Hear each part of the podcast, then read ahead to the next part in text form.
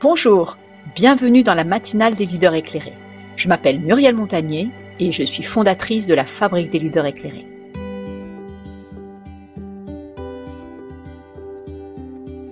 Chaque mois, nous mettons en lumière un dirigeant qui témoigne du chemin qu'il a emprunté pour réinventer son leadership et celui de son entreprise pour mieux répondre aux enjeux d'évolution du monde actuel. Ensemble, osons réinventer le leadership. Eh bien, bonjour à toutes et à tous. Euh, merci d'assister et de participer aujourd'hui à cette matinale, nouvelle matinale des leaders éclairés, saison 3 en fait. Euh, c'est notre avant-dernière euh, et, on démarrera la saison 4 bien sûr à partir du mois de septembre. J'ai le plaisir d'accueillir aujourd'hui Franck Gervais, directeur général du groupe Pierre et Vacances Center Parks. Bonjour Franck. Bonjour Muriel. Donc, euh, alors, comme j'ai toujours l'habitude de le faire, Franck, je, les explique, euh, et puis ça permet aux gens de se connecter, euh, c'est de pouvoir remercier vraiment à la fois les gens qui nous suivent de manière très, très régulière et de plus en plus. Vous me posiez la question tout à l'heure, est-ce que les gens sont fidèles? Oui, j'ai de plus en plus de gens qui, assistent au matinal, qui repartent. Donc, merci, merci à tout cela. Merci aux nouveaux qui, qui vont découvrir comment se passent les matinales.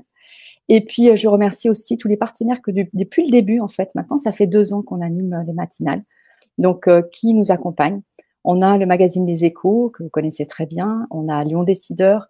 On a Incubator, qui s'occupe effectivement, c'est le plus grand réseau d'innovation de France qui accompagne les startups. Euh, Gros All qui est un réseau féminin et masculin interne au groupe Bayer. FIPLUS, qui est dans le monde de la finance, le méta-réseau des financiers d'entreprise. Femmes ingénieurs, réseau de femmes féminins ingénieurs, et il y en a besoin. Euh, entre autres, et, qui est très très dynamique aussi. Et puis PWN, Lyon plus particulièrement, puisque j'appartiens à ce réseau, qui est un réseau international destiné à faire bouger les lignes de l'égalité homme-femme. Voilà, et j'y tiens beaucoup, et c'est pour ça que même dans les matinales, vous verrez, et vous verrez sur les replays, en allant sur le site, il y a toujours un homme et une femme. J'essaye vraiment d'équilibrer et de mettre en, en, en, de valoriser et, de donner la parole à la fois aux hommes et aux femmes. Donc euh, voilà, donc aujourd'hui, alors, juste pour me présenter rapidement, et puis après, je laisserai vraiment la parole, et puis l'interaction avec vous tous entre, entre Franck et, et vous. Euh, rapidement, qui je suis. Donc, euh, moi, je m'appelle Muriel Montagny. Euh, je suis tombée, euh, oh, il y a un peu plus de 14 ans maintenant, oh, ça remonte à loin, euh, dans le dans l'humain, en fait. après un parcours en plutôt très opérationnel, développement des ventes, marketing, j'ai découvert l'humain dans le groupe Védior BIS, qui est devenu Védior et Randstad à l'heure actuelle, pour ceux qui connaissent, en me disant que quand je voyais les yeux briller dans, les gens, dans, les, dans le regard des gens euh, qui, travaillaient dans ce domaine-là, il devait y avoir quelque chose de passionnant. Et, en fait, ils avaient raison. Donc, euh, euh donc c'est, c'est, là que j'ai œuvré, c'est là que j'ai découvert que l'humain était très complexe. Je suis, j'ai quitté Randstad pour monter une première start-up, on est venu me chercher, et puis j'en suis partie. C'était dans un domaine complètement différent, sur lequel je ne me sentais pas. Euh, je suis toujours actionnaire de la société. Pour monter mon cabinet, pour me dire, mais finalement, c'est vraiment ça que je veux faire, c'est vraiment l'humain. Et donc, j'ai monté euh, il y a plus de 12 ans HMR Consulting, qui est l'homme moteur de la relation, de la transformation maintenant.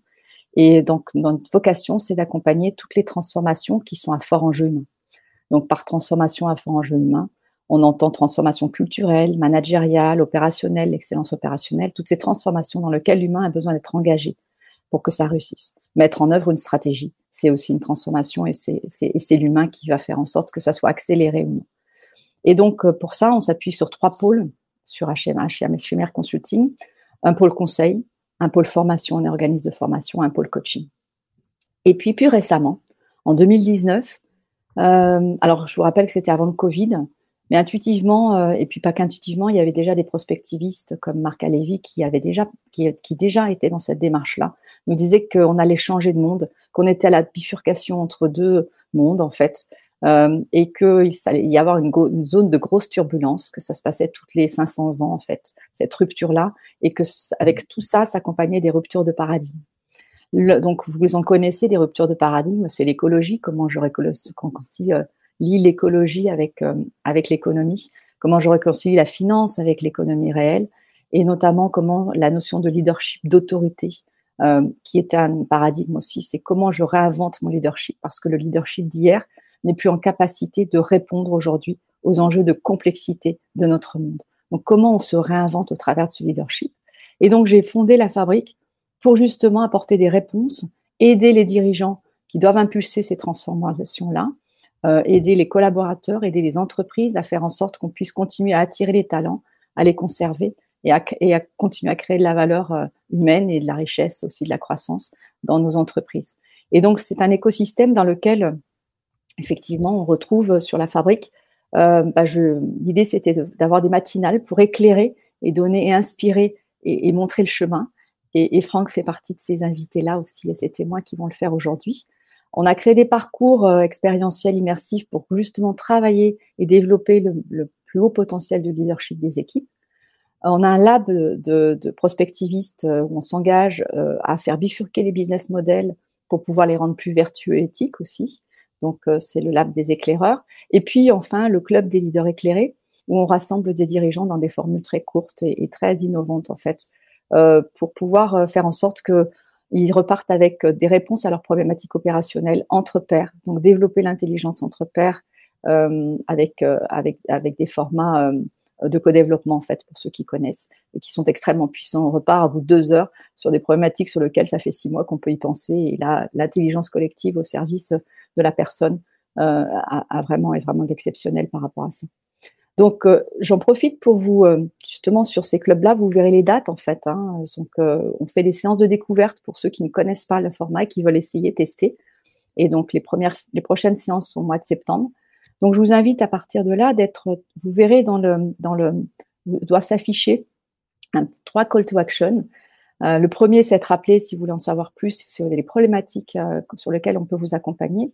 Le deuxième, c'est pour s'inscrire à une séance de découverte. Euh, vous voyez, justement pour ceux du mois de, de septembre.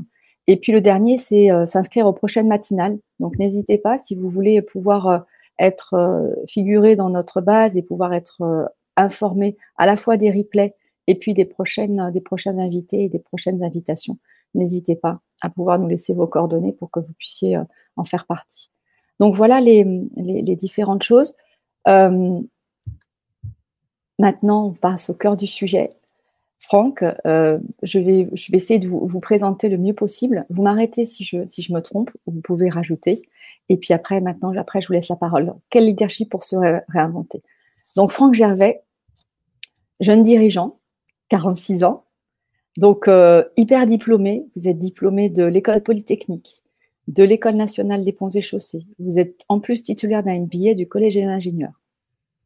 Vous débutez votre carrière en 2001 à la direction départementale de l'équipement des Alpes-Maritimes en tant que chef de service de base aérienne. Et ensuite, vous passez de nombreuses années au sein des grandes entreprises. Donc, vous œuvrez pour la SNCF, pour Eiffage, pour Thalys ou encore Accor. C'est juste jusque-là, Franck Bon, ça va.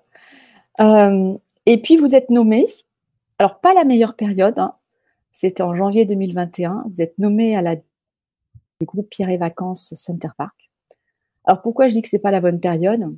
Parce que d'abord on sort du Covid, donc on sait tous comment c'était à la sortie du Covid sur les entreprises qui étaient vraiment qui accueillaient du public et qui étaient orientées sur le tourisme.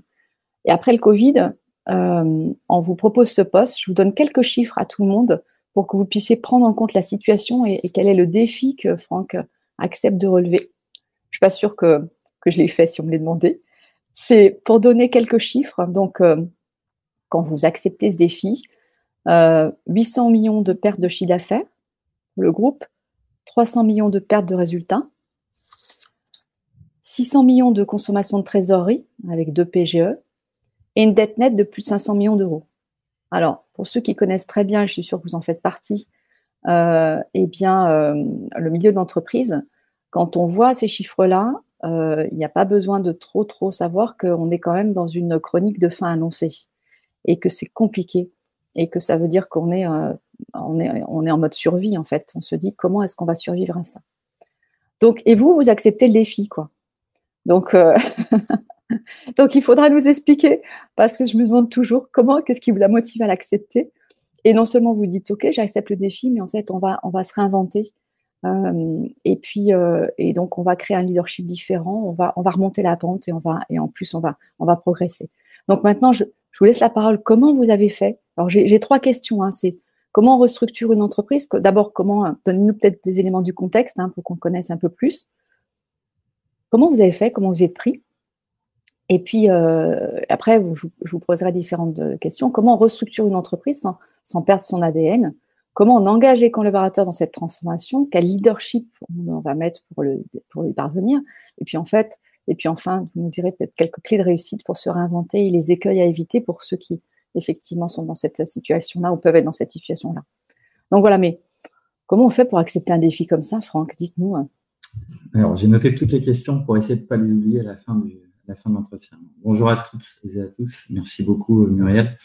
Euh, oui, dans ce que vous citez, c'est, comme dirait l'autre, euh, c'est Krasuki qui disait ça à l'époque, ça fait beaucoup de millions euh, perdus. Donc, euh, contexte peut-être, et puis comment j'ai fait, pourquoi j'ai accepté, etc. Et puis on verra que je pense qu'il y y a le rôle du, du, leader, il y a aussi le rôle d'un collectif dans tout ça, et c'est ça qui va être important. Donc peut-être dans ce que vous avez cité, moi, de ce que j'ai fait avant, dans tout ce que j'ai pu faire, la logique à, chaque fois, c'était de, de, relever un, un, challenge, un défi, une transformation, mais pas une transformation où quand vous partez euh, euh, au bout de trois ans, cinq ans, vous avez laissé une espèce de terre brûlée derrière vous parce que vous avez euh, coupé tous les coups, puis en fait, il n'y a plus personne, il n'y a plus de stratégie. Et, et donc, vous avez euh, temporairement relevé les résultats du groupe, mais en fait, il n'y a pas de durabilité là-dedans.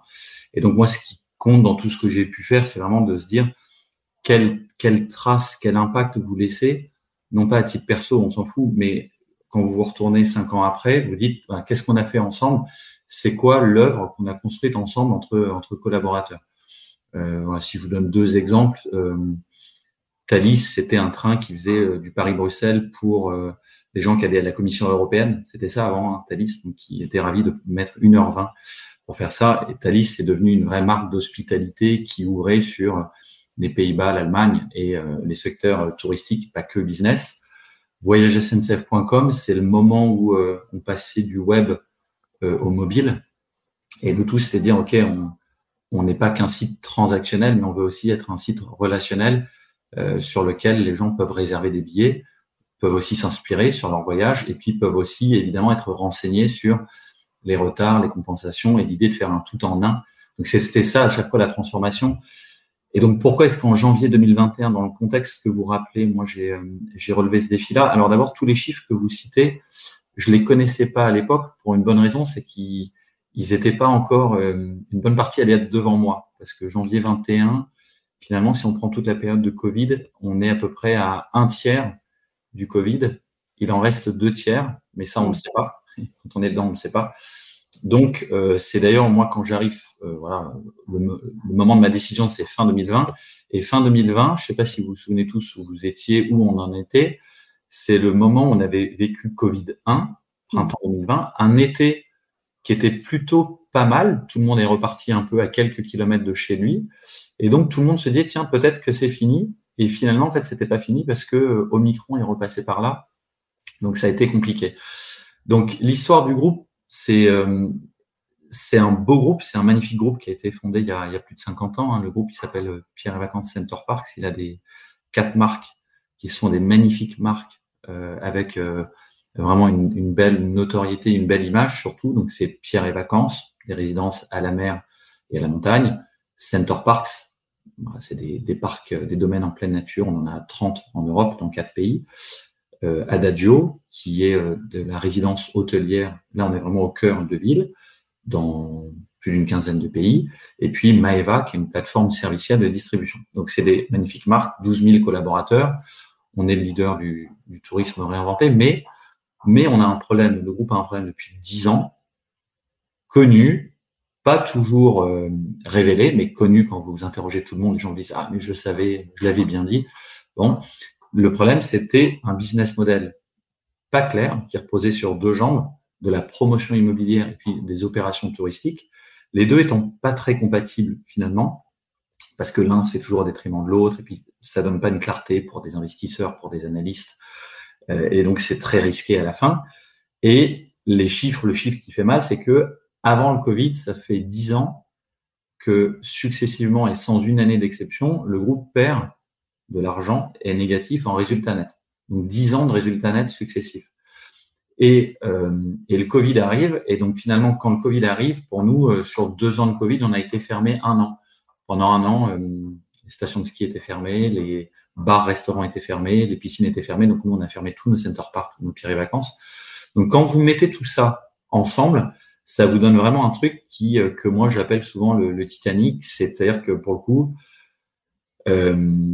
avec un iceberg qui est un peu plus émergé qu'immergé d'ailleurs, parce que pour le coup, on, pouvait quand même le voir venir. Et donc ça donne ça, ça donne la chronique d'une mort annoncée.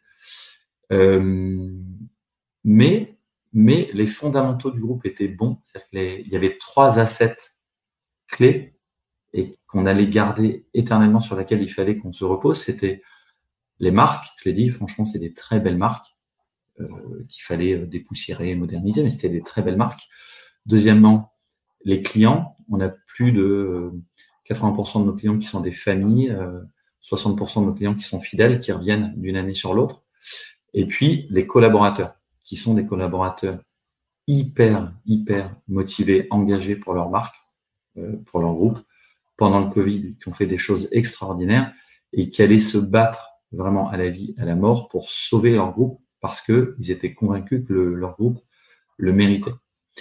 Et donc, moi, je suis arrivé pour, pour relever ce défi et dire finalement ce qu'on va faire. Il y, a, il y a deux mots que vous avez cités. Hein, c'est euh, on va réinventer d'abord le tourisme et puis on va réinventer le groupe. On va réinventer le tourisme parce que avant Covid déjà, il y avait un tourisme qui évoluait comme dans toutes nos habitudes et le tourisme a confirmé que les gens, maintenant, les clients veulent beaucoup plus de sens dans le type de tourisme qui, euh, qui consomment, beaucoup plus de proximité, euh, et puis le faire vraiment en famille et entre amis. Le Covid nous a tous fait euh, toucher du doigt que le temps était la valeur la plus importante dans la vie, plus que n'importe quoi, c'était le temps. Et derrière le temps, il y a le risque qu'on a tous vécu de ne plus pouvoir revivre des moments qui sont des moments euh, mémorables avec vos proches. Parce qu'à un moment donné, on dit, ben non, vous verrez plus vos proches potentiellement. Et donc, ça a complètement fait basculer avec la prise de conscience écologique aussi, que tout le monde a bien euh, réalisé depuis euh, deux, trois ans maintenant, avec tous les événements qu'il y a eu l'été dernier encore, que le tourisme que les gens veulent, ça n'est plus un tourisme où vous mettez sur Instagram euh, combien vous êtes allé quatre fois par an à l'autre bout du monde en consommant une empreinte carbone extraordinaire, mais combien en fait vous êtes allé découvrir avec vos enfants, avec vos amis, vos parents, vos grands-parents, des richesses, des territoires, des hommes et des femmes tout proches de chez vous, 300, 500 kilomètres, et que vous ne connaissiez pas. Et tous, tous ceux qui sont là hein, euh, dans, dans cette discussion, on a tous des endroits à 500 kilomètres de chez nous où on se dit, ah mais cet endroit est magnifique et je n'y suis jamais allé. Pourtant, on est allé dans plein d'autres endroits. Donc cette vision d'un tourisme réinventé, euh, je l'ai appliqué au groupe en disant c'est simple, on a une stratégie qui s'appelle réinvention. Il y a trois piliers et c'est pas de la rocket science hein, comme on dit. Donc il y a trois piliers et ça dès euh, dès avril-mai 2021. Donc au cœur au cœur de la crise, quand il faut qu'on se sauve, je vais vous dire comment on s'est sauvé, mais en parallèle on s'est dit mais le but dans la vie, c'est pas de se sauver. On se sauve pour un destin, pour une vision. Et donc, on a une vision qui est autour de ce nouveau tourisme réinventé, respectueux de l'environnement. Et donc, on a trois piliers dans notre stratégie. Le premier, c'est l'expérientiel client. Le deuxième, c'est euh, le volet RSE, donc sociétal et environnemental, qui est au cœur de notre stratégie. Le troisième, c'est une performance durable. Et les trois vont de pair. C'est-à-dire qu'il n'y en a pas un s'il y en a un qui manque, la stratégie marche pas. Et c'est vraiment les trois côtés du triangle qui doivent fonctionner deux à deux. Et donc, c'est une stratégie qu'on a écrite euh, très, très vite avec les équipes en se disant, c'est cette réinvention qu'on veut. Et au cœur de ce triangle-là, c'est, on trouve les hommes et les femmes qui font l'expérience de tous les clients, la RSE, la performance tous les jours. Euh, et donc, on a quelque part fabriqué, hein, quand on parle de la fabrique des leaders éclairs, on a refabriqué un nouveau tourisme euh, que le groupe incarnait vraiment, vraiment. Et paradoxalement, ce que moi j'ai senti pour répondre à votre première question une fois que j'ai dit tout ça, Myriam, c'est pourquoi je suis venu, c'est que paradoxalement, plus le groupe s'enfonçait dans la crise, plus je sentais moi qu'il était pertinent, le groupe, le jour où la crise allait disparaître. Donc il fallait résister, résister, parce qu'on ne savait pas combien de temps ça allait durer, mais on savait qu'au bout du tunnel, on avait de la lumière et que cette lumière, elle allait nous porter de façon folle. Alors, Dit après, c'est facile. Pendant, c'est compliqué. Hein. Je vais vous expliquer un peu ce qu'on a vécu pendant avec les 12 000 euh, collaborateurs pendant 18 mois. Donc, pour celles et ceux qui ne sont pas spécialistes des procédures, que ce soit les procédures amiables ou collectives devant un tribunal de commerce, euh, procédure collective, c'est qu'il est trop tard. Ça s'appelle euh, dépôt de bilan, ça s'appelle euh, euh, redressement judiciaire, ça s'appelle sauvegarde. Donc là, il est trop tard. Vous avez klaxonné, mais la, votre vitesse, elle est trop forte, vous percutez le mur. Et avant ça, on a ce qu'on appelle des procédures amiables. Procédure amiable, c'est que vous sentez que vous n'êtes pas dans une très bonne position, mais il est encore temps pour vous de redresser la barre du point de vue du cash, du point de vue de votre business model, etc. Nous, on est arrivé finalement en étant à la limite entre les deux, et on a plutôt pris une procédure amiable qui s'appelle une conciliation, mais vous êtes devant le tribunal de commerce pendant 18 mois avec un administrateur judiciaire, des banques et les banques, ça s'appelle les affaires spéciales. Donc les noms euh, ont une signification. Hein. C'est pas vos interlocuteurs euh, usuels, c'est les affaires spéciales. Donc ça veut bien dire ce que ça veut dire. Et là, on vous dit, ok, on peut vous prêter de l'argent pour vous sauver. Donc pendant euh, six mois, on sait, c'est ce que vous disiez. Hein. On a doublé l'endettement du groupe. On est passé de 600 millions, 550 millions de, de dettes à 1 milliard 100 mais c'était la condition à laquelle euh, on pouvait survivre parce qu'on brûlait 30 millions de cash par mois, aucune rentrée d'argent et il y avait bien des versements à faire pour euh, payer vos salariés, payer vos loyers, même s'il y a eu des efforts auprès de la part de tous nos propriétaires, euh, payer vos charges, payer un minimum d'énergie, etc. Donc là, on a survécu pendant une période voilà, de 12, 12 mois, on va dire 12 gros mois. On vous dit, OK, on vous prête de l'argent, on vous prête de l'argent à condition qu'il y ait comme tous les créanciers, et c'est normal, un espoir pour eux de se refaire. Et donc, ce qu'on a fait pendant toute cette période, c'est que euh, on a montré combien on pouvait redresser le groupe en termes de profitabilité, combien le groupe, avec une nouvelle stratégie, une nouvelle gouvernance. 18 mois après, on a changé tout le conseil d'administration, 10 sur 10, on changé, hein, deux tiers du COMEX, toute la gouvernance interne et externe en disant, nous, on pense que ce groupe, il peut, d'ici 2025, faire 2 milliards de chiffre d'affaires et euh, à peu près 170 millions d'EBITDA quand il n'en avait jamais fait que 80 millions d'EBITDA. Donc, en fait, on a dit, on a une vision et c'est une vision qui n'est pas que du cost-cutting, c'est une vision où on va investir, investir sur la qualité du produit, la qualité de l'expérience pour que quand vous arrivez dans un parc, eh bien, le parc soit beau, qu'on vous propose des expériences en pleine nature avec vos enfants, dans laquelle vous apprenez comme eux, ce qui est euh, la permaculture, le fait de cultiver la terre au gré des saisons, euh, comment reconnaître la, la, vie animale, comment la respecter. Et tout ça, c'est porteur de sens. Les gens consomment, je reviendrai sur nos chiffres, ils sont très très bons parce que les gens adhèrent à ça. Mais à l'époque, il y a deux ans, quand on a dit on pense qu'on peut doubler finalement les bidas du groupe faire croître le chiffre d'affaires, monter en gamme, investir plus, tout le monde nous a regardé avec des yeux énormes en disant est-ce qu'ils sont bien conscients qu'en fait ils sont au fond du bateau du Titanic, hein, que le truc coule et en fait ils sont en train de me parler d'aspiration, de trucs un peu euh, un peu fous. Donc est-ce qu'ils ont pas euh, est-ce qu'ils sont pas complètement éberlués ces gens-là?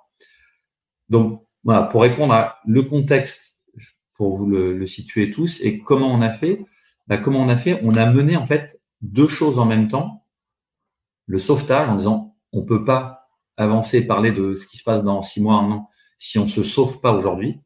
Donc ça, ça s'appelle une restructuration financière et on a eu la chance d'avoir des nouveaux actionnaires qui ont cru dans ce projet, qui ont injecté euh, en tout et pour tout 200 millions dans le groupe et puis qui ont porté euh, cette trajectoire du groupe. Donc on a fait le court terme tout en disant mais là où on veut aller nous, notre ambition, c'est vraiment la réinvention, la réinvention du tourisme et la réinvention euh, de ce groupe, de son business model, de sa gouvernance. Donc, c'est passé par des, choix euh, radicaux. Hein, pour en citer un, le fondateur historique du groupe, qui l'a créé il y a plus de 60 ans maintenant, euh, il était président du conseil d'administration. Gérard Balmont, il a dû céder après 60 ans, il a dû céder non seulement la présidence du conseil d'administration, mais toute participation au conseil toutes ses parts, il était actionnaire à 50%, les actionnaires ont été dilués à 90%, donc aujourd'hui, il n'a plus une seule action. Donc ça a été un changement drastique en 18 mois, et donc de nouveaux actionnaires, Alcentra, Fidera, Atrim, un groupement est venu, a pris la main. C'est un exemple parmi tout ce qu'on a changé, on a tout changé du sol au plafond. Et donc voilà un peu sur euh, comment on a fait, le contexte. À la fin, on avait tous une croyance, et moi, ce que, ce que j'ai fait peut-être la chose que j'ai fait là-dedans, c'est de porter cette croyance, d'en être voilà, le porte-parole auprès de tout le monde, de l'étayer, et puis d'emmener d'emmener tout ça. mais ça, je vais vous y répondre dans les prochaines questions, parce que j'ai répondu qu'aux deux premières pour le moment. Alors, moi, moi, je vais revenir parce que j'en ai d'autres, et puis je, crois qu'il y en a d'autres aussi dans le, dans, le chat. Euh, je reviens sur la vision, parce que souvent, enfin, quand on accompagne les dirigeants, ça commence par ça. Et on se dit, bon, alors la vision, comment est-ce qu'un dirigeant, il a la vision? Est-ce que c'est l'intuition? Euh, Parce que vous parliez tout à l'heure aussi de la croyance. Pour moi, la croyance, c'est la foi. Et ce qui fait la différence entre un manager et un leader, c'est aussi sa capacité à croire, en fait. Avoir la foi, et c'est ce qui emmène aussi les. Donc, euh, c'était, c'est vraiment ça. Est-ce que euh, est-ce que, voilà, comment vous avez fait pour avoir cette vision-là, en fait? Je suis vraiment, est-ce que c'était, voilà, est-ce que c'était des données analytiques? Il y a le marché, bien sûr, mais est-ce que, est-ce que, est-ce qu'aujourd'hui, euh, la vision, c'est, c'est, c'est quelque chose de, c'est au-delà euh, pour avoir cette croyance-là, en fait, euh, ou est-ce qu'elle s'appuie simplement sur des chiffres, ou est-ce qu'il faut faire, il faut avoir autre chose? Est-ce qu'elle est guidée par autre chose? Ouais, non, moi je partage vraiment ce que vous dites, c'est-à-dire que je pense qu'aujourd'hui, pour pour être un leader si je parle d'un point de vue business, ensuite je vais parler d'un point de vue management, mais pour être un bon leader plus qu'un strict manager d'une entreprise, d'une boîte, il faut une vision. C'est-à-dire que pour le coup, il faut avoir une vraie conviction. C'est une forme d'intuition. Alors, elle peut pas être, euh, enfin, voilà, elle peut être des fois euh, en avance de 20 ans. Hein. Il y a des génies euh, comme Elon Musk qui sont pas forcément des super managers, mais qui sont des grands visionnaires. Donc, pour moi, il faut avoir une intuition éclairée. Et moi, c'est vrai qu'en arrivant, avant d'avoir mis les pieds dans le groupe, j'avais écrit mon, ma vision, mon intuition. Et je l'ai relu il y a 15 jours, quand on a réuni tous les managers du groupe.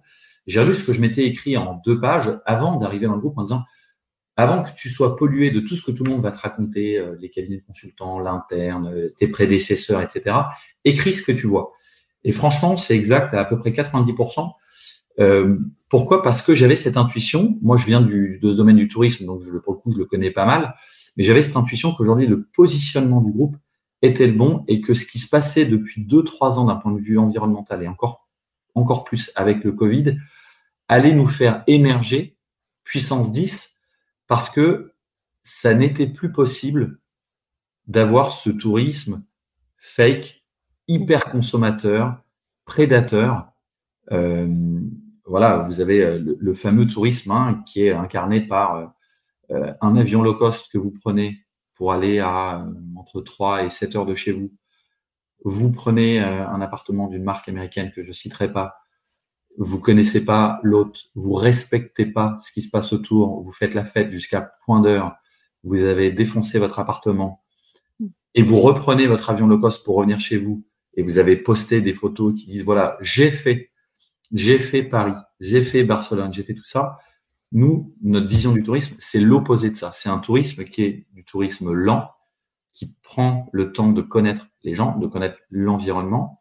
Et c'est un tourisme, finalement, nous, on appelle ça, euh, on peut appeler ça de façon différente, mais ce qu'on promet, nous, dans notre raison d'être notamment, c'est de, c'est des expériences mémorables. On appelle ça des expériences à impact positif. C'est-à-dire que souvent, nos clients nous disent, ce que j'ai vécu là pendant quatre jours avec vous, ça m'a marqué, ça nous a marqué un an après, dix ans après, et nos enfants nous en parlent encore comme quelque chose de fondateur dans notre vie de famille ou dans notre vie euh, d'amis. Et d'ailleurs, ils ont souvent eux-mêmes l'envie de reproduire ça quand ils sont parents, d'emmener leurs enfants vivre cette première expérience. Et donc ça, ça se construit, ça se nourrit, mais d'abord, il y a une intuition pour dire, c'est ça qu'on veut construire. Et ça, il y a peu finalement de gens qui l'ont construit, euh, qui l'ont construit aujourd'hui. Merci Franck.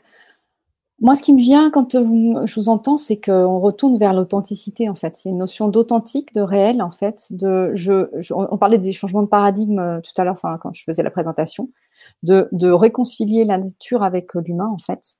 Et, je pense que c'est ça, en fait, l'expérience que vous êtes que vous amenez à ça, c'est rapprocher les deux et réconcilier l'un avec les autres et repartir.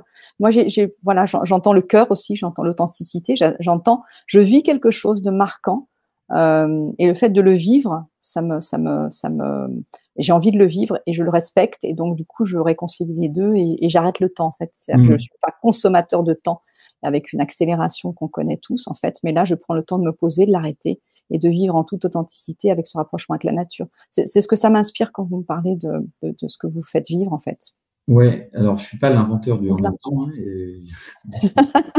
Mais en tout cas, je pense que cette notion des contradictions et de comment on gère les contradictions, mm. comment on les assume, je pense que c'est fondamental. Et, euh, et, de notre côté, effectivement, la, la, raison pour laquelle tout le monde suit et les gens sont venus, moi je suis venu euh, à un moment qui était quand même euh, assez désespéré.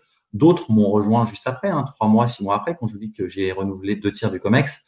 Bah, C'est-à-dire que des gens sont venus alors qu'on était dans une période compliquée, mais ils sont venus pour faire partie d'une aventure collective porteuse de sens et, écrire cette histoire-là. Effectivement, il y a dans, dans ce qu'on réussit à faire, je pense, dans le groupe aujourd'hui, dans cette transformation réussie, c'est pas qu'une transformation financière, c'est pas qu'une transformation opérationnelle, c'est aussi une réinvention d'une stratégie, d'une vision, d'un business model. Et donc, on réussit à dire, OK, quand on parle du client d'un côté et du collaborateur de l'autre, ben, il n'y a pas de contradiction. Au contraire, on doit aider nos collaborateurs dans le fait de porter une nouvelle expérience client. Et le client, au client, le client est pas roi.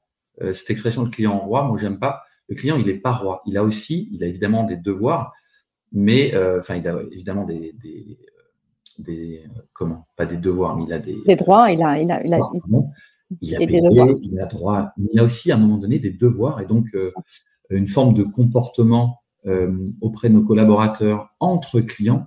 Quand nous on veut faire régner le bien vivre ensemble dans nos lieux, bah, ça implique que ouais, le client est le client est roi jusque dans une certaine mesure. Donc le, côté, le, double miroir client-collaborateur, ça, on le travaille en permanence. L'autre double miroir qui souvent est vu comme une contradiction absolue et qu'on travaille en permanence, c'est le côté profitabilité d'un côté et sustainability, CSR de l'autre.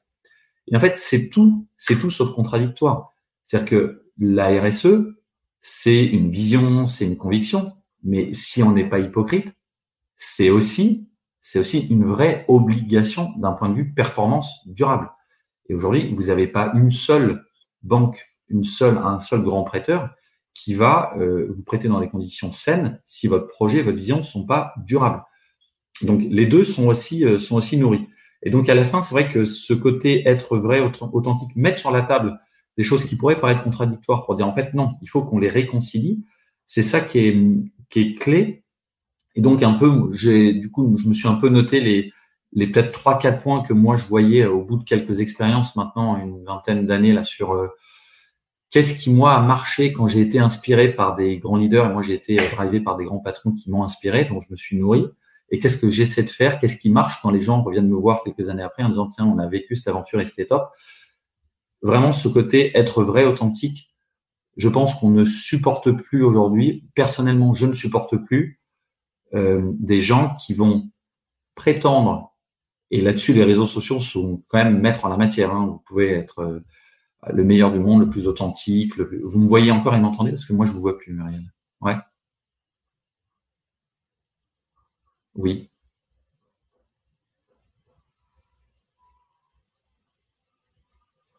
Alors, on va dire que oui, que vous me voyez encore. Muriel. Bon, je continue. Je continue. Oui, vous me voyez. OK. Euh, le premier point, être vraiment vrai et authentique, c'est-à-dire que quoi que vous disiez, quoi que vous fassiez, en interne, en externe, c'est cohérent. Il n'y a pas cette double face de dire tiens, c'est quand même marrant parce que ce qu'il ou elle prétend euh, être ou faire en externe, c'est pas du tout ce qu'on vit en interne. Ça, personnellement, je ne le supporte pas, et donc euh, a priori, j'ai pas envie de le faire, de le faire vivre à mes collaborateurs mais quand même, euh, il y a des champions du monde dans la matière, donc c'est très important d'être vrai, authentique.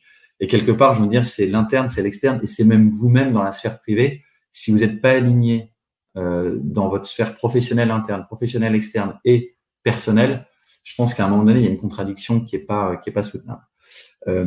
Euh, ensuite, quand on parle d'un leader, bah, le leader, il doit effectivement, il doit euh, il doit l'idée, comme dit l'autre. Hein. Donc, il doit euh, amener, euh, lui, une vision, la supporter, driver, être ouvert aussi, très lucide à son environnement en disant, OK, on est, on est bon par rapport à ce qu'on était il y a un an, il y a trois ans, mais regardez, d'autres sont nettement meilleurs que nous, les tendances clients se font. Donc, il doit vraiment l'idée, ouvrir la voie. Euh, Peut-être le troisième point, euh, c'est qu'il doit décider. La, démocratie où tout le monde écoute, c'est super, on décide collectivement. Moi, je suis le premier hein, à écouter, faire nourrir les, enfin, nourrir les, les idées, les remonter et checker que les décisions qu'on s'apprête à prendre sont les bonnes, etc. Mais à la fin, à la fin, faut décider il y a quand même rien de pire que euh, le truc où vous ressortez en disant bon c'est parfait, on a discuté, on a été très ouvert, hein, ça c'est parfait, tout le monde a pu s'exprimer, mais on n'a rien compris, on ne sait pas où on va. Donc décider, ça me paraît fondamental. Et décider, ça peut être aussi à un moment donné faire mal, hein, prendre des décisions qui sont euh, pas acceptées, mais vous expliquer pourquoi c'est cette décision, difficile peut-être, mais vous l'expliquez. Donc décider. Le quatrième point, je pense, ça va de pair avec l'authenticité, c'est de responsabiliser euh, moi, j'ai toujours dit je préfère être entouré d'une équipe de vraiment de gens qui chacun sont meilleurs que moi dans leur domaine, vraiment. Que mon patron de Center Parks connaisse 100 fois mieux que moi Center Parks, mon patron de Pierre Vacances, que ma patronne de l'IT, mon patron de finance. Vraiment, c'est le but d'être entouré que de stars, de gens très très bons et de faire fonctionner ce collectif ensemble, mais en les responsabilisant. Et puis le dernier point, c'est ça, c'est de créer à un moment donné les conditions d'un collectif pour que ce, collectif il construise une histoire et, euh, et donc, faut, il faut favoriser du, de la contradiction, du frottement positif. Après, il faut pas que ça aille trop loin. C'est-à-dire que il y a une limite à ça. Il y a, on peut pas être dans, euh, il faut être dans une posture positive de construction, euh, orientée solution euh, positive, respectueuse de l'autre. Mais à un moment donné, dire les choses et y compris dire à l'autre euh, est-ce que tu es sûr que tu as bien fait? Parce que ça me paraît, euh, vu de moi, hein, c'est toujours pareil, c'est pas un jugement, c'est une perception, mais vu de moi, peut-être qu'on aurait pu faire différemment. Il me semble que euh, on est peut-être un peu en retard là-dessus. Ben, il faut se l'autoriser entre collègues du COMEX de dire ça vis-à-vis de l'autre. Et la, la, première règle à ça, c'est qu'inversement, vous acceptiez que l'autre, le coup d'après, vous dise. et donc, après, on peut, on n'est pas dans un, un tribunal, hein, avec, dans un lieu de délation. Mais si on arrive à faire ça, je pense qu'on a une maturité très très forte. voilà un peu ce que ce que nous on essaye de faire là. Et avec au milieu, au centre, vraiment, ça, ça me paraît fondamental. La raison d'être, euh, purpose, on on appelle ça comme on veut, mais cette espèce de boussole qui vraiment est le juge de paix de toutes nos décisions. C'est-à-dire qu'est-ce qui est au cœur de toutes nos décisions, qu'est-ce qu'on veut faire à la fin, et comme ça, ça crée euh, les critères à tous nos choix, euh, tous nos choix collectifs. Merci Franck sur ces quatre, euh, sur ces quatre piliers, d'être aussi clair là-dessus. Je reviens sur, justement, vous parliez du COMEX en fait. ça veut dire avoir une culture du feedback, être capable d'entendre les choses et se dire les choses en fait. C'est plutôt ça et de se faire des retours par rapport à ça. Mais au démarrage, et parce que je vois qu'il y a des questions dans le chat par rapport à ça, en disant pourquoi ce choix d'avoir renouvelé deux tiers du COMEX en fait? Pourquoi c'était important de le faire? Moi, j'appelle ça balayer par le haut, en fait. Est-ce que, euh, voilà, est-ce que, est-ce que quand on réinvente les choses, à un moment donné, il faut prendre des, décisions euh, peut-être courageuses et ça en fait partie en se disant, euh, voilà, pourquoi cette nécessité-là? Alors, on ne se posera pas la question en équipe de foot parce qu'en général, on se, on se le dirait. Ouais. Ouais, J'ai une équipe qui ne fonctionne pas. mais pourquoi l'avoir fait? Est-ce que toute réinvention nécessite de ça? Et, pourquoi vous vous êtes dit bah, réinventer, si on veut se réinventer, il faut aussi que bah, on ait un COMEX qui soit aligné. Qu'est-ce qui a ouais. cette décision-là? Et du coup, je jetais un œil au chat en disant, mais est-ce qu'il n'y a pas une contradiction entre la responsabilité, l'authenticité et le fait de changer deux tiers du COMEX? Et effectivement, euh, deux tiers du COMEX, c'est le résultat euh, deux ans après. La façon, quand je suis arrivé, moi je suis arrivé, c'est simple, sans personne, si avec une personne, une personne qui m'accompagnait, de, je venais d'accord, et je suis venu avec une seule personne et je suis venu avec une, une position initiale qui est toujours la même, qui est de dire, on va construire une vision, on va porter une ambition très très forte. Donc en fait, euh, si on prend euh, euh, une métaphore de, de, bagnole, on va, on va cranter, hein, on va accélérer, on va accélérer, on va dire qu'on va accélérer. Simplement, à un moment donné, bah, il y a le fait de vivre l'accélération. Et, et, moi, je pars du principe que j'ai une exigence assez forte, pour le coup, euh, et, euh, et pour le coup, on se marre pas mal hein, dans ce groupe, dans le COMEX, parce que je pense qu'on doit se marrer en même temps qu'on est exigeant, mais il y a une exigence. Et donc, vous crantez, vous crantez. Ma règle, elle est a priori de dire, moi, je fais confiance, je fais confiance aux gens. Simplement, il faut que le résultat soit là, parce que s'il n'est pas là, ça veut dire que c'est eux qui vont être le maillon limitatif, le chaînon limitatif dans, euh, dans une chaîne globale.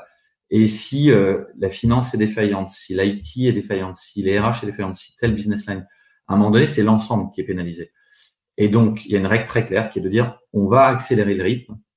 Moi, je pars du principe que tout le monde va suivre le rythme, va vouloir et pouvoir suivre le rythme. Maintenant, il y a des gens qui soit ne peuvent pas, soit ne veulent pas suivre le rythme. On a beaucoup d'accompagnement. On fait, on y reviendra peut-être, mais un accompagnement collectif du COMEX. On a deux à trois, trois sessions collectives par an pour justement travailler notre collectif, la somme des individus. Mais à la fin, quand je disais décider, c'est être lucide sur le fait que quand une personne euh, ne tient pas la route, tout le monde en est conscient. Et si vous prenez pas la décision, vous, patron du groupe, de changer cette personne-là, les gens disent, mais c'est quand même bizarre.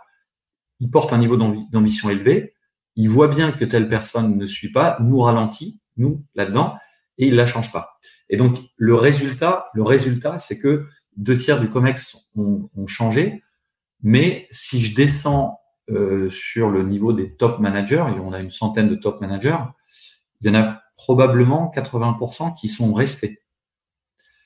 Euh, et parce que vous disiez, Muriel, balayé par l'eau, je pense qu'on avait dans le groupe un sujet. Bon, après, il faudrait revenir, c'est ni le lieu ni le moment, mais plein de raisons à ça, mais c'est que les collaborateurs avaient une vision très très claire, très engagée sur le terrain. Leur manager, middle management, très très clair, très engagé. Plus on montait, moins la lucidité, l'exemplarité et euh, le fait d'être au bon niveau euh, dans son poste était là, pour tout un tas de raisons. Et donc finalement, quand on a accéléré, pas mal de gens n'ont pas suivi. Et donc c'est pour ça qu'au fur et à mesure, bah, j'ai changé une personne, puis une seconde, puis une troisième. on est dix dans le COMEX, hein, donc on n'est pas non plus. Donc il y en a six effectivement qui ont, changé, euh, mais c'est pas du tout une volonté a priori. J'ai pas ce. Certains ont ça. C'est pas mon truc de dire quand vous arrivez quelque part, vous virez la moitié des gens, euh, vous venez avec votre, vos troupes et puis derrière vous voyez. Parce que je pense que ça, c'est pas respectueux de, de l'histoire du groupe et des gens qui sont là. D'accord, Franck, c'est super clair. Euh, alors maintenant, vous parliez, on a parlé du management, hein, du niveau d'exigence que vous avez, et puis effectivement, de, manière naturelle, euh, cette accélération, cette, cette obligation d'excellence fait que ben, les gens euh, quittent la route ou pas, en fait, voilà, suivent le chemin ou pas, ou s'engager. Il y avait un terreau favorable, c'est ce que j'entends en fait. Hein. C'est-à-dire que le terreau était favorable en fait pour pouvoir pour pouvoir accélérer. Vous parliez du management, en fait, les gens, les collaborateurs avaient une vision claire, ils savaient qu'ils voulaient faire. Comment vous les avez euh, Donc ça veut dire que ils attendaient vraiment ça, ils attendaient cette, euh, cette, cette vision, ils, attendaient que ça se mette en œuvre. Comment est-ce que vous avez engagé tout le collectif? 12 000 collaborateurs, c'est pas rien. Hein. Euh, c'est 1 plus 1 plus 1 et c'est une grosse machine. Vous parliez tout à l'heure du Titanic, mais c'est vraiment un paquebot. Quoi. Donc, comment mmh. on arrive à, justement engager tout le monde quand on mène ce type de transformation-là, en fait, comme ça, pour que tout le monde se sente contributeur à son niveau, en fait? Alors ça, ça a, été clé, d'autant plus clé que quand moi je suis arrivé dans le groupe, on, était tous en télétravail, tous nos sites étaient fermés, mais donc les bureaux aussi, on ne pouvait pas se voir. Donc c'est compliqué quand vous arrivez dans un endroit dont vous connaissez pas vos collaborateurs et que vous pouvez pas les voir. Donc euh, ça a été d'autant plus important de donc on l'a fait par les moyens du bord, hein, donc euh, les visios, Teams à l'époque, mais euh, moi, j'avais cette intuition-là qui était dans un coin que j'ai pas portée au départ. Je l'ai gardée pour moi. Et donc, ce qui a été fait, c'est il y avait une vraie euh, nécessité de libérer la parole, les énergies, la vision. C'était ça la raison quand je disais il y a des choses qui n'allaient pas dans le groupe, c'est que c'est pas normal que d'avoir une, une, espèce de de, de creuser de, de savoir, de, de volonté et qui soit aussi peu exploité. Donc, il a fallu libérer tout ça. Donc, on l'a fait via tous les moyens usuels. Hein. Vous faites euh, des digitaux, que vous réunissez ça soit via la voie hiérarchique, soit et vous euh, court-circuitez aussi. Donc, on a fait les deux en disant tous les middle managers vont voir leurs équipes et puis ensuite on va remonter en bottom-up.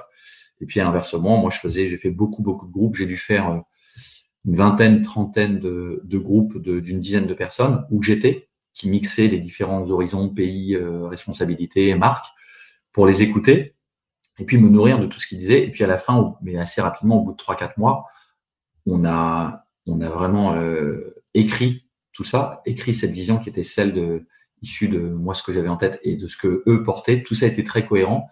Euh, on a ensuite construit une vision étayée de ça, qui s'appelle un BP, une trajectoire financière. Mais en tout moment, ce qui a été clé, d'autant plus quand nous, la question c'était est-ce qu'on va arriver à se sauver. Hein. Et en 2021, on a regardé avec ma directrice de la communication, en 2021, il y a 97% des articles publiés sur le groupe, online, offline, ce que vous voulez, tous médias confondus, 97% d'articles négatifs qui disent euh, le groupe est mort, euh, l'offre de la dernière chance, etc., euh, etc. Donc, quand vous êtes collaborateur, vous voyez ça tous les jours. C'est dans la revue de presse. Hein. on n'a pas, on cachait rien dans la revue de presse. On avait une revue de presse sur laquelle il n'y avait pas de censure. Mais c'est d'autant plus fondamental quand vous êtes dans ce climat-là de dire, mais quelle est la, quelle est la réalité? Et vous avez besoin d'une vraie transparence et d'une communication directe, euh, directe à tous les niveaux et cohérente. Et donc c'est ça qu'on a essayé de faire, c'est euh, là-haut de porter cette vision-là, de la donner, de la redescendre par les échelons euh, euh, usuels, la voie managériale hiérarchique, pour que ça redescende. Mais quand vous êtes 12 000, et 12 000, c'est pas c'est pas le groupe le plus gros du monde, hein, mais quand même 12 000, le temps que ça redescende, c'est forcément toujours un petit peu déformé inconsciemment, mais donc ça, ça prend un peu de temps. Mais c'est indispensable, c'est la bonne voie. Mais ce qu'on a fait, c'est qu'on a vraiment eu la double approche de prendre cette voie-là et de, de faire vraiment aussi en, direct la communication vers tout le monde, les échanges en direct, les remontées d'informations, toutes questions que les gens se posaient, il fallait qu'ils la posent et on leur répondait. Et, euh, et donc c'est cette double voie qu'on a choisi, mais on a choisi en permanence d'être transparent, y compris pour dire on ne sait pas. À la question, euh, les gens se disaient mais alors euh, est-ce qu'on va changer d'actionnaire? Qui va être le nouvel actionnaire? Qu'est-ce que ça va changer? Eh ben on leur disait on ne sait pas. Par contre, on peut vous dire que dans trois mois, il y aura telle étape. Donc, on va revenir vers vous dans trois mois parce que euh, il y a euh, X actionnaires qui sont en lice et donc euh, on va vous dire qui qui est celui qui est qui est qui est celui qui prend les rênes du groupe. poser des questions comme mais donc cette vision stratégique est-ce qu'elle va être portée par le nouvel actionnariat, la nouvelle gouvernance? Donc vous donnez une conviction puis après vous vous revenez vers eux. Mais donc c'est aussi une forme d'humilité. Je pense que parfois dire à tout le monde que vous ne savez pas, ça évite en fait ça évite un mensonge et ça évite une contradiction après qui fait que vous êtes plus très euh, crédible quand vous donnez de façon très assertive des choses que vous ne maîtrisez pas et tout ce qui est environnement externe, vous ne le maîtrisez pas. Donc c'est bien de le dire aussi. Depuis tout à l'heure, je retiens trois mots l'authenticité, la transparence et l'humilité. Ça fait partie des valeurs que vous avez instaurées aujourd'hui Ou est-ce qu'il a, est-ce que justement il y a un modèle de leadership qui s'appuie sur des valeurs? Est-ce qu'elles sont évoluées ces valeurs-là par rapport à ce qu'elles étaient avant ou pas? Euh, oui, le modèle, le modèle des valeurs, enfin nos valeurs et le modèle managérial qui va avec, mmh. c'est vraiment le deux, c'est les valeurs du groupe et le modèle managérial.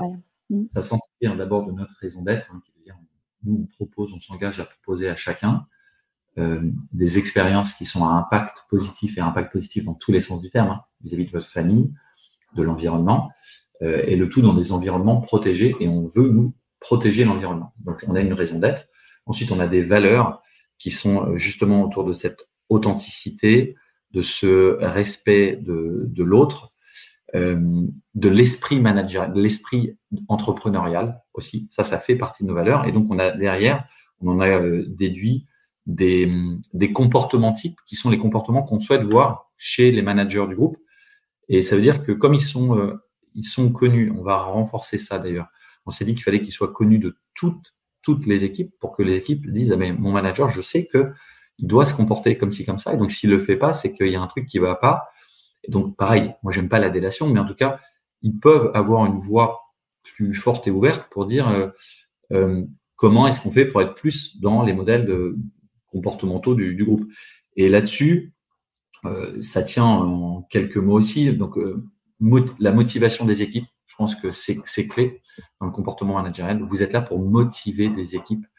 Euh, l'ouverture, l'ouverture d'esprit, le côté solution minded, parce que des gens qui vous amènent des, des problèmes, des, des choses complexes, ben oui, il y en a plein tous les jours, mais le rôle d'un le rôle d'un boss, c'est de rendre une situation complexe plus simple et d'arriver avec des propositions. Donc le but, c'est vraiment d'être solution minded. Et puis cette simplicité, parce que moi, je suis assez convaincu que quand vous exprimez simplement une vision, des résultats, un environnement, bah, c'est quand même, je trouve, le, propre des gens qui, que vous avez envie de suivre. Euh, quand tout de suite les gens partent dans des trucs assez euh, jargonneux, très techniques, très spécifiques, vous perdez euh, vos équipes. Et donc la simplicité d'expression, je pense qu'elle est fondamentale aussi dans les comportements du, du, manager. Et savoir aussi prioriser, ça fait partie de, tout ça. Donc ça, on l'a fait. On a encore des progrès à faire là-dessus, hein, euh, clairement. Pourquoi? Parce que, hum, je le disais moi à mes équipes il y a 15 jours, dans la solution dans laquelle on était, hein, il a d'abord fallu se sauver, euh, se sauver, euh, trouver de nouveaux actionnaires, se désendetter, construire un nouveau business model. Et donc, on n'a pas eu tout le temps nécessaire de s'occuper de nos ressources ou de nos richesses humaines et donc là, le temps est venu de prendre plus de, temps pour eux, de considération, des programmes de développement. Je voyais une question qui était dans le chat, qui était euh, accompagnement collectif et individuel, oui. Au niveau du COMEX, collectif, oui. Individuel, on l'a fait aussi, mais on veut vraiment redescendre cet accompagnement individuel au niveau de tous nos managers pour euh, les rassurer, leur donner toutes les armes dans un environnement quand même très compliqué, de plus en plus compliqué hein, pour, pour un manager, les armes de réassurance, de dire, bah ouais, être humble, dire je ne sais pas. Comment vous dites je ne sais pas, je sais pas, euh, je sais pas faire euh, cette situation et vous le mettez sur la table par rapport à vos N-1, mais c'est pas forcément donné à, à tout le monde. Donc ça, on, on a encore là-dessus du travail, des progrès à faire. Oui, donc vous êtes en chemin sur cette transformation managériale en fait. Hein. De toute façon, c'est un long chemin. Euh, vous l'avez initié, il, y a des, marqueurs forts. Il y, a un, il y, a un, référentiel managérial. Maintenant, il faut que ce référentiel managérial, il s'ancre enfin, il, soit incarné complètement euh, et à tout, au sein de, et diffusé au sein de, au sein de, au sein de tout ça, chacun. Il faut qu'ils prennent vie. Euh, autant, voilà, notre vision euh, business stratégique, elle a complètement pris vie auprès des clients. Mm. Il y a, on a gagné de la satisfaction, du repeat, pour chiffre d'affaires. Tout ça va bien, ça s'arrête jamais, hein, mais on est sur la bonne route. Côté transformation managériale, il faut que ça continue effectivement à, à prendre vie et puis à, à, être capable d'affronter les, les, gros vents, parce qu'il y aura des gros vents. On avait vécu le gros vent de, du Covid, le gros vent de l'inflation. Il y aura d'autres gros vents, et donc c'est à l'épreuve de ça qu'on le, testera. Dans cette complexité. Euh, Est-ce que vous parlez d'esprit manager, d'esprit entrepreneurial? Parce que je l'entends beaucoup dans les entreprises. On dit on veut que les gens aient un esprit entrepreneurial. Vous y mettez quoi derrière, en fait, vous, Franck, en termes de comportement, par exemple, associé euh, moi, j'y mets un comportement très clair qui est de dire dans mon domaine de responsabilité, donc si je suis, euh, je sais pas, on va prendre, euh, je suis directeur d'un Center Parks. Je suis directeur du Center Parks de Trois-Forêts en Moselle. Comme ça, je fais 30 secondes de pub. c'est quoi l'esprit entrepreneurial quand je suis directeur d'un Center Parks de, de Trois-Forêts Le cadre, d'abord, est-ce que je connais le cadre dans lequel j'agis? Je suis dans une marque qui est Center Parks. Il y a des standards de marque, il y a une vision, il y a une promesse client, donc je fais pas n'importe quoi. Deux, j'ai des objectifs financiers, j'ai des objectifs de satisfaction de mes collaborateurs et de mes clients, et puis je sais où je dois porter mon parc dans 3-5 ans. Ça, c'est le cadre. À l'intérieur de ce cadre-là, vous faites ce que vous voulez. C'est-à-dire toutes les initiatives pour aller créer de nouvelles activités sur votre parc, pour aller euh, euh, saisonnaliser, saisonnaliser l'offre client, pour aller euh, jouer sur les incentives salariaux ou bonus avec vos équipes pour aller euh, animer tous les sous-traitants, et on en a pas mal hein, au niveau de nettoyage, propreté, sécurité, food and beverage sur un parc, comment vous animez vos partenaires? Carte blanche dès lors que vous êtes dans ce cadre-là, qui est d'aller euh, porter plus loin votre, votre Center Parks. Et donc l'esprit entrepreneurial qui a fondé le groupe il y a 60 ans, hein, le groupe il est né en créant la station de ski qui est Avoriaz. C'est comme ça qu'il est né le groupe. Pierre et Vacances. Et donc cet esprit entrepreneurial, il est euh, au départ, il est au cœur de notre euh, naissance, il est dans notre ADN. Et, et on, je l'ai dit hein, tout à l'heure, on l'a perdu, je pense, depuis dix ans. Et tout le monde ne demande qu'à le retrouver. donc c'est ça qu'on veut faire. C'est c'est quoi? C'est finalement euh, délivrer en termes d'initiative et de résultats le meilleur, quasiment l'impossible, dans un cadre qui est un cadre quand même donné, qui est celui de votre marque, votre groupe, vos collaborateurs, euh, mais qui est quand même pas très restrictif et qui vous permet de faire plein plein de choses. Et, et on voit que plus l'esprit entrepreneurial de nos managers est développé, bizarrement, plus les résultats sont là. Et meilleurs sont les résultats de leur parc. Ça suppose effectivement de, donner des permissions, en fait, vous le disiez, c'est-à-dire ce, de oser, c'est ça, hein, c'est euh, oser dans un cadre déterminé, donc ça veut dire, et ça suppose ça, s'il n'y a pas de cadre, ça veut dire que c'est l'anarchie, mais définir ce cadre-là de manière précisément permet d'autant plus d'oser euh, et d'avoir cette liberté-là et de se donner des permissions, en fait, parce que généralement, les gens, quand ils se, on parle après d'innovation ou d'entrepreneuriat. Moi, je, vois aussi l'innovation, la capacité d'oser faire des choses différemment, en fait. Hein. Ça, pour moi, ça va dans l'esprit entrepreneurial. Euh, sinon, il n'y a pas de. Voilà, c'est, euh, si, sinon, on est vraiment que dans le cadre et le command and control. Est-ce que c'est ça aussi? C'est euh, permettre aux gens de se donner les permissions, d'agir différemment, de, se réinventer, de réinventer des choses dans le cadre, bien sûr, qui, qui est défini. Comme vous le disiez, il n'est pas stretch. Parce que si les trucs ne se permet pas grand-chose quand le cadre est. Et c'est là où on n'est pas souvent cette notion-là, elle est théorique de dire, OK, il y a un cadre et je peux évoluer dans le cadre. Mais concrètement, quand vous êtes manager, vous êtes là pour aider, aider vos personnes, les personnes, vos collaborateurs. Et donc, euh, tout le système de gouvernance, de pilotage, de management, donc il y a des business reviews, il y a des, euh, il y a des euh, réunions de développement, etc. C'est toutes ces réunions-là qui permettent de checker que oui, euh, on est bien dans le cadre, les initiatives que vous apprêtez à prendre sont les bonnes, elles sont bien connues, partagées, euh, elles sont même validées en amont ou leveragées même en disant, OK, mais moi je vais t'accompagner, je vais aller encore plus loin, mais le système est ensuite de feedback derrière en disant, euh, bah, dans la prochaine business review, vous faites état de ce que ça donne et vous vous obstinez pas au bout d'un an quand le truc marche pas.